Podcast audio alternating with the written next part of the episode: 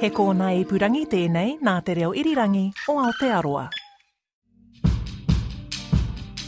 Wairaka is unquestionably the most pivotal whaia tipuna to the Ngāti Awa people. When the Mātātua Waka arrived in the harbour of Kakahoroa, the Tāne men surveyed the land to ensure safety. Meanwhile, the wahine and the tamariki remained in the waka at anchor. The teenage Wairaka was among the seafarers, and like the men, she was keen to alight on the land they'd heard so much about. As they anticipated the return of the Tane, clouds rolled in and winds picked up, rousing the waka. The craft swayed more and more intensely, unnerving the passengers. Although Hoe Waka paddles were at hand, they were part of the male's domain, therefore wahine weren't permitted to handle them. Despite being young and I'm sure incredibly frightened, Wairaka stood, she reached into the water and pulled the anchor on board.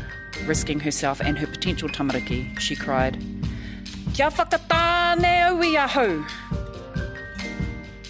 Let me be as a man. With that, Wairaka seized the hoe and paddled the waka and her whanaunga to the shore, literally saving the iwi. Dr. Jani Wilson shares the history of her ancestor Wairaka of the Mātātua Waka. No Ngāti Awa Ngāpuhi Ngāti Hine, Jani is an academic at Auckland University of Technology. Wairaka, Challenging the Status Quo, is the name of her chapter in the book Ngā Kete Mātauranga, Māori Scholars at the Research Interface. Well, the reason I chose her is because, you know, I mean, as as as it says in the chapter, I'm a long time fangirl.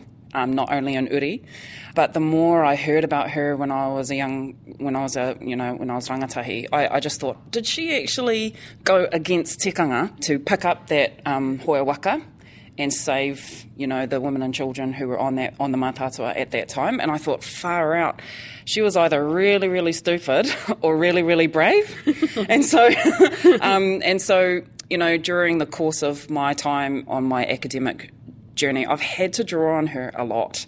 Sometimes I'm viewed as being a bit stupid, mm. but then I'm just like, no, I'm actually just trying to be brave because you know you kind of have to navigate your way in some really choppy situations when you're trying to make space for people who are coming behind you but you're also trying to i guess justify the existence of yourself and those who came before you as well so um, i use her as an exemplar in my sort of creative um, outlet is i compose waiata whenever we are looking at a poi or um, a waiata she's always the first one to come to mind. So it just so happened just before I wrote, I was asked, I was approached to write this chapter, I had finished a poi called Ngā or Ngāti Awa, and it's based around Wairaka and how, because I guess um, I was looking at our hapu, and you know, if my hapu are listening, I love you. aroha mai, but you know, a lot of the women on our in our hapu, um, there's kind of that blurring between whether we are tomboys and or um, or women, and I'm just like, no, no, no, no. Let's go back to you know what our roles are meant to be, and that is, you know, when we are on the stage, we are asked to be fierce, to be delicate, to be feminine, to be, you know, the whole yeah, range. That's true. The haka, know, the poi, the waiata, yep. We have to show it all. Mm. But then when we come off the stage, we are, we are women. Um, and we need to demand that from our men. No, no, no, you're going to treat me like a woman. And so that was what that waiata was about. Challenging the status quo, or going against what society thinks is normal, is one strand of Jani's work as a senior lecturer in film studies and media. Coming up on Te Ahi Kaa, I visit Jani at the AUT campus in the heart of Manukau, Auckland. E aku manutaki, e aku manutai ko, koe rā te kaupapa e haere ake nei. Ko Justine Murray Ho, this is Te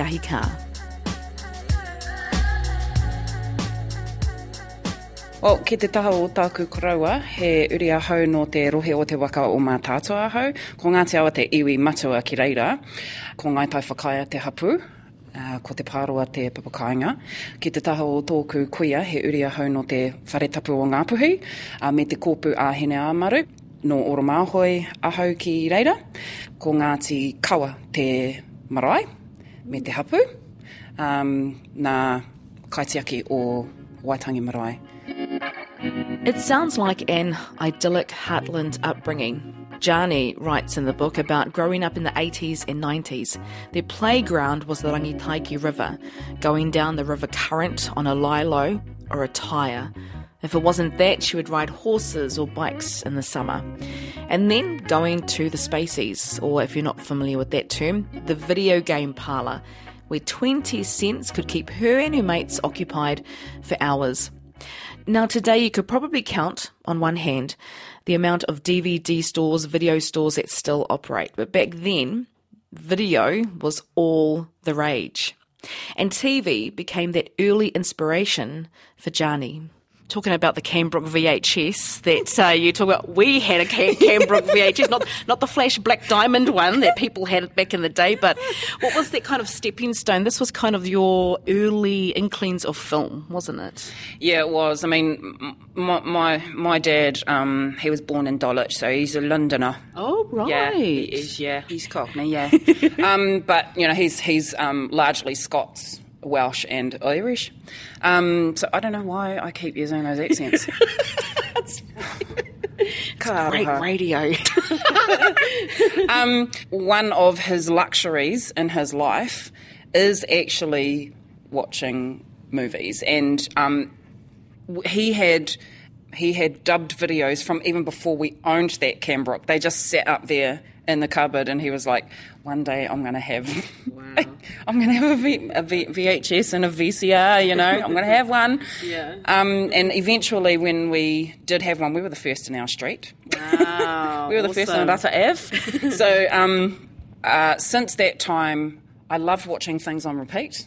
Just repeat, repeat, repeat. And they were the most crappiest movies, but it was a real luxury. Um, but you know, growing up in London for Dad, like he always, um, it, it was awesome to go to the movies and have a smoke, and you know, because they were allowed in those days, you know. Mm. So he had really fond smoky memories. he is the one who fostered us as you know um, fans and fiends of film. And my dad is a man of very few words, but if I, I used to find that if he was watching something I would watch him because I'm like, why is he reacting like that? Yeah. This is such a caca movie, you know? Yeah. but it really was just um, memories of him being in London because a lot of the films that he watched initially were from London. Actually, encouraged or um, fostered a really good relationship between him and I. Now, I'm the youngest of four and my brother's in a gang and my two sisters are quite a bit older so not quite um, uh, i mean it's probably stock standard family for a lot of us but me and dad had that kind of relationship but I also had that with my mum. Who you describe as a bit of a soapy. Yeah, ridiculous. Falcon Crest. Falcon Crest. Dynasty. Um, what, uh, oh, yeah, Koro, yeah. um, Coronation Street, EastEnders. Yeah. What was that? What was that about, do you think? That? For mum, I think particularly um, Koroneihana and EastEnders, is that they're normal people. And it's like right. looking in the window. Mm. The British soaps actually just are um, slices in someone's slices of a day in someone's life. In the article Wairaka Challenging the Status Quo, Jani says her dad's favourite movies like High Noon or The Plank were too lowbrow for serious study when, in the year 2000, she took up a double degree in film, TV, and media studies and Māori studies at the University of Auckland. Instead, she wanted to learn about other cultures through the National Cinema Studies. But the paper, as she writes, had three one hour sessions about Once Were Warriors, Barry Barclay films, and Pacifica Cinema. She wondered at the time where the faces, the voices, like hers, were. Now, that was 20 years ago, and technology has evolved. As a senior lecturer in film and media studies, Jani instills in her students that they each have their own unique stories to share for the big or small screen. I'm the program leader of Māori Media. So at the moment, it is a degree. We're about to go just to a major. Well, after this interview, I'll be teaching a class called Kaupapa Māori for Screen. Mm. So it's by the end of it, I mean, what we try to do is we try to um, get them to use the Kaupapa Māori framework and it's not only used for screen, but it's also because a lot of them will actually go into different disciplines. But it's a really good place for them to start because Kaupapa Māori actually does expose injustices. Um, it questions equality. Um, it looks at gender roles. You know, there's a whole lot of things that Kaupapa Māori does for for their introduction to the academic kind of um, environment. It is a good place for them to start. And I, I teach predominantly Māori and Pacific students. Um, I think over the years I might have had four Pākehās. Wow. yeah. Um, so that's that. Oh, and one Bangladeshi. Oh. Yeah. So it really is just getting them used to using the framework, but also how that um, helps them kind of um, navigate how it can influence and impact series and films and those sorts of things, and storytelling. Uh, by the end of the semester, they will have developed in collaborative efforts, they would have developed a kaupapa Māori centric, or kaupapa Te Moana Nui a Kiwa as well, because I have a lot of Pacifics. They will develop web series that are based around issues in their communities. Mm. So, for example, 2019, I think it was, I had a group of Tongan girls. They developed a, an idea for a series where there's a Tongan girl and her dad is a minister of a big, big church, and he, they're having a, a massive kaupapa for him because he's got a big birthday coming up, and she has to come out and do her dance for him. Mm. Um, you know, you put the oil on, and people come up and stick the money on, and, and that's part of their culture. But if you are not a virgin, the oil, the, the oil does not stick. It absorbs. Mm. Yes. She knows she ain't no virgin. She's going to get caught out. So, how does she get through this? How does she do that? But in the last episode, because these are seven minute um, um, episodes, by the end, by the last series, she's sitting outside an abortion clinic. So, this is um, six episodes, but I tell them challenge because these, this really challenges the the way you know because there are certain philosophies that say you must be this and you must be that um, in our Pacific cultures. Um, so I'm just like be brave because these are real stories. Mm. So um, so even my students kind of emanate Wairaka too. Um, I also teach um, paper that I've developed called Writing in Māori Shorts. So they write a short story that they turn that into a short film script. The last assessment is they have to exhibit or perform something that directly relates to that film. So they, you can see the succession. Yeah. Um, at the moment, we've got one of our Samoan graduate, actually, Matilda Poasa. She developed a she developed a story in our class called The Retrieval, and it's actually in post production right now. Yeah, so it's about. No, I'm not even going to give that. Go see it. Go see it. I'm not even going to. But I will plug it. The retrieval. The retrieval. This from Jani's chapter Wairaka Challenging the Status Quo from the book Ngā Kete Mātauranga, Māori Scholars at the Research Interface. Māori scholars from a range of disciplines have certainly weighed in on importantly critical reviews of film. Like all other academic disciplines, film studies has long standing conventions, and those contesting the status quo using Mātauranga Māori a iwi remain in the minority. Now, it's fair to say that the actor Cliff Curtis is versatile. He's played a range of characters from an American federal agent, a Hispanic gang leader, Jesus Christ, to his portrayal of Genesis Potini in the 2014 film based on a true story, the Dark Horse. You want to just jump in, the Dark Horse? You know you shouldn't really go to other people's things. No. What do you want? I want to join it. I want to be a part of this. My name is Genesis Potini, uh, and uh, I want to lead you all for the National Chess Championships in six weeks' time. Now, the research for her master's thesis centred around the actor Cliff Curtis, but she also looked at early European art historical depictions of Māori, Māori ethnic markers such as haka and tamoko, and how Māori oral traditions, tikanga whanaungatanga, all played their part when it came to the characterisations for the various roles undertaken by Cliff Curtis. So you examined five of uh, Cliff Curtis's um, Māori screen characterisations and five of his multi-ethnic roles in Hollywood cinema. Um, what what was the kind of the impetus between of uh, of doing that, Masters? So I had not considered doing postgrad at all, but I did a paper that was by Sue Abel was one of the conveners, and she ended off being my PhD supervisor, but um, it was called something along the lines, I can't even remember now, it was bloody nearly 20 years ago race, ethnicity, and the media. Um, and the question that she asked, you know, one of the essay questions was to do a um, comparative analysis between two actors. And I thought, oh, well, I'm going to I'm going to choose Temuera Morrison and Cliff Curtis. Hmm, no one else is going to be doing any Māoris in this class. so that's what I did. And I realised, okay. wow, Cliff is way superior. Sorry, Tim. Oh, just in terms of the breadth, the oh. scope.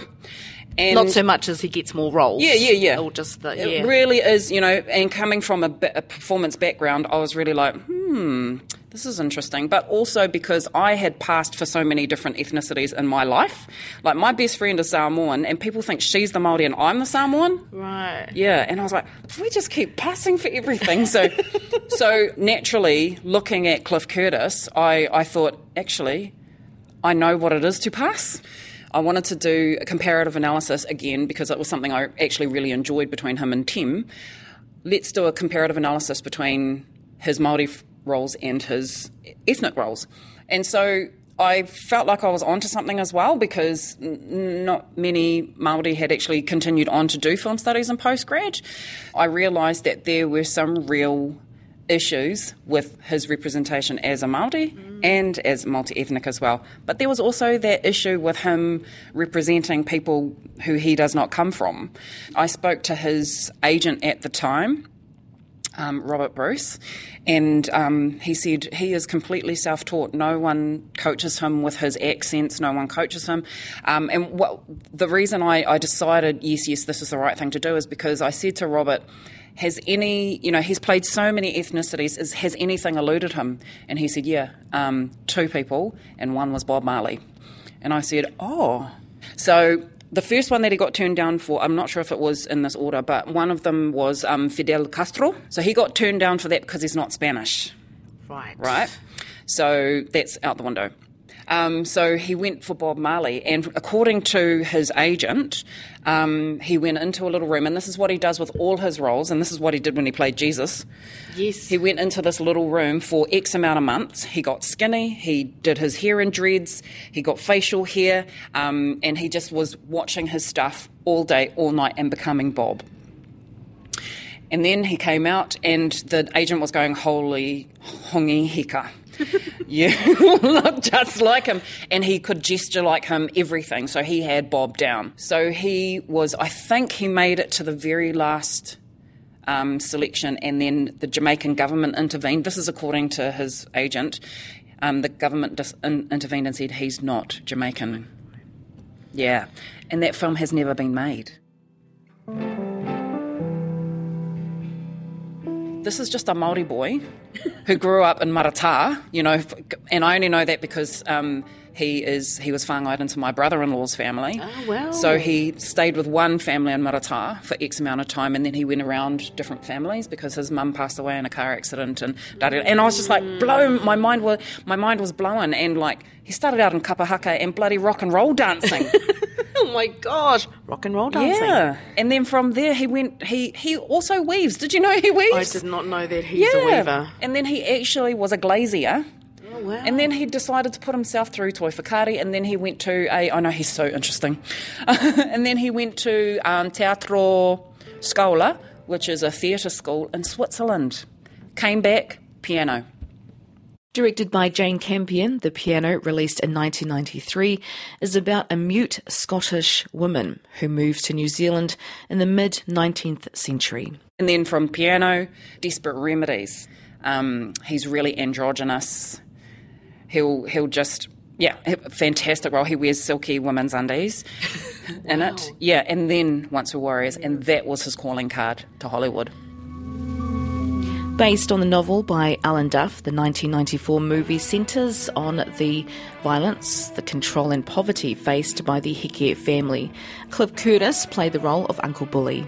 But um, I promised his agent, because his agent said to me, okay, as a reciprocity, yep. anything you write about Cliff, make sure that you run it past me. And I was like, nah, sweet as, I don't mind. Mm. So even with the with um, the cinematic economy of Cliff Curtis, I sent him that, and, you know, I made a little harakeke bow and blah blah blah. Sent it to him, nice. and then a few months later, um, I met him, and my really embarrassing, my my friend's really embarrassing mum goes, "Oh, this is Jani Wilson, and she um she wrote a thesis about you and all this," and I was like, oh, "Um, hi, Cliff."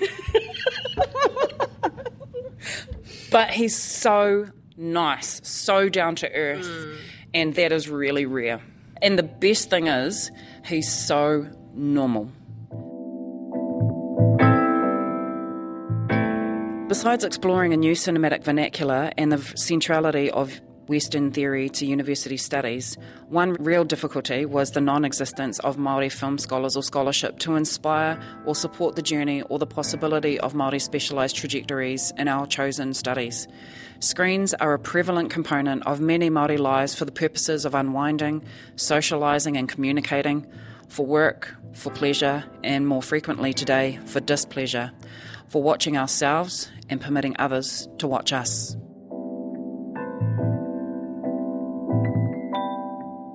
Dr. Jani Wilson, whose chapter Wairaka Challenging the Status Quo features in the book Ngā Kete Mātauranga, Māori Scholars at the Research Interface. When her daughter Manaki was four years old, Jani launched into further study towards her doctorate. She knew two things. It was going to be about Māori and film. The basis of her doctoral research was to construct a theoretical film framework drawing parallels between Mātauranga Māori and film production. Whiripapa, to mean a three strand cord or rope, was the name of this framework. Now, in her research, she examined film theory, history, and audience. Her whānau became involved in her research. The wharenui was transformed into a cinema setting. Discussion followed the screening of historical films, and of course, the sharing of kai or food was paramount. Within this theory, as Jani writes, Te Kete Aronui, one of the three baskets of knowledge retrieved by Tāne Nui Arangi, is where film and Te Ao Māori intersect. Cinema started, or film started as a science, but it's also an art. So I thought, where do these two things meet? because I had been told that my framework should be either post colonial theory or kaupapa Māori theory. And I had tried to use them, but I kept hitting a brick wall. And I was like, no matter what I do, I can't make them work for this, for this particular kaupapa. So I thought, well, it's a science and an art. Those two things meet in Te Kete Aronui because that is the kete of the intellectual, the philosophers, the singers, songwriters, and all of our um, pūrākau, everything the senses touch, you know, and all of that sort of thing. And I said, yeah, it fits into Kete Aronui. And then from that, I developed the idea of mahi toi because it doesn't only apply to film and filmmakers and film analysis. Um, I use mahi toi in my classroom because I know what it takes to do the pre production of kapahaka, and it has got barely anything to do with practicing. It's got to do with fundraising, getting your whānau involved, someone doing dishes, this, that, the other. And then, of course, you know, so that's a massive, robust pre-production process that our kids who come to my class, they all know about that because they've been to um, regionals and Polyfest and Te Matatini. Mm. So they all know what the pre-production phase consists of, and there are no illusions about what that is. Well, that's the same with any of our mahitoi. And I say to my students, you know, let's create stories. We all have them. We, they live in our house. Yeah. They're on the bus when we're coming here. They're on the motorway. We've got stories all around us, you know. Mm. Now, when it comes to films and film production here in Aotearoa, she argues that she's more interested in what films don't reach the big screen. Um, so I like to look at the institutions and the funding decision makers. So Ngā Aho Whakaari? Yeah, yeah. I like looking at that sort of thing and just going, okay, are we actually following a Pākehā process here? Or are we actually, you know, are we actually, you know, are we trying to make a paradigm that we are in charge of? But when you need funding, you're automatically in that framework or in that. Is that a constraint? It's a constraint because the funders already have their favourites. How are my students meant to make it in there if they are competing with unnamed person, unnamed person, unnamed person. Do you know what I mean? I spend a lot of time kind of thinking through. Uh, one of the papers that I'm te- teaching at the moment is um, um, a production paper, and so they will make a film by the end of the semester. And I try really hard to ensure that they are ready to make things on a zero budget. Because, oh, and one of my, um, I was really privileged to go to university with Stallone Vaionga Iwasa, and he is the director and writer of um, Hibiscus and Ruthless and Take Home Pay, and those those films. Well, his sister and himself fund. He he doesn't even bother going for funding funding anymore. Nice. Yeah, we'll just make it me and you, sis. So, wow. so you know. Um, don't be confined by these other organisations. That's right. And I keep saying to my students, there's no point in trying to go for the funding if you don't have the story. So let's let's do the best job we can mm. at writing the story and writing a really kick ass portfolio to go with that story so that if you happen to be in an elevator with Ainsley Gardiner, push the stop button. Or Taika Waititi, you know, because these are the people who are getting, who, who are the impact makers. Yep. You know, if it just so happens that you are in in the presence of someone in those powerful positions, you can my students will know how to tell what they do in one minute. Do you love what you do? I love my students. I absolutely adore my students.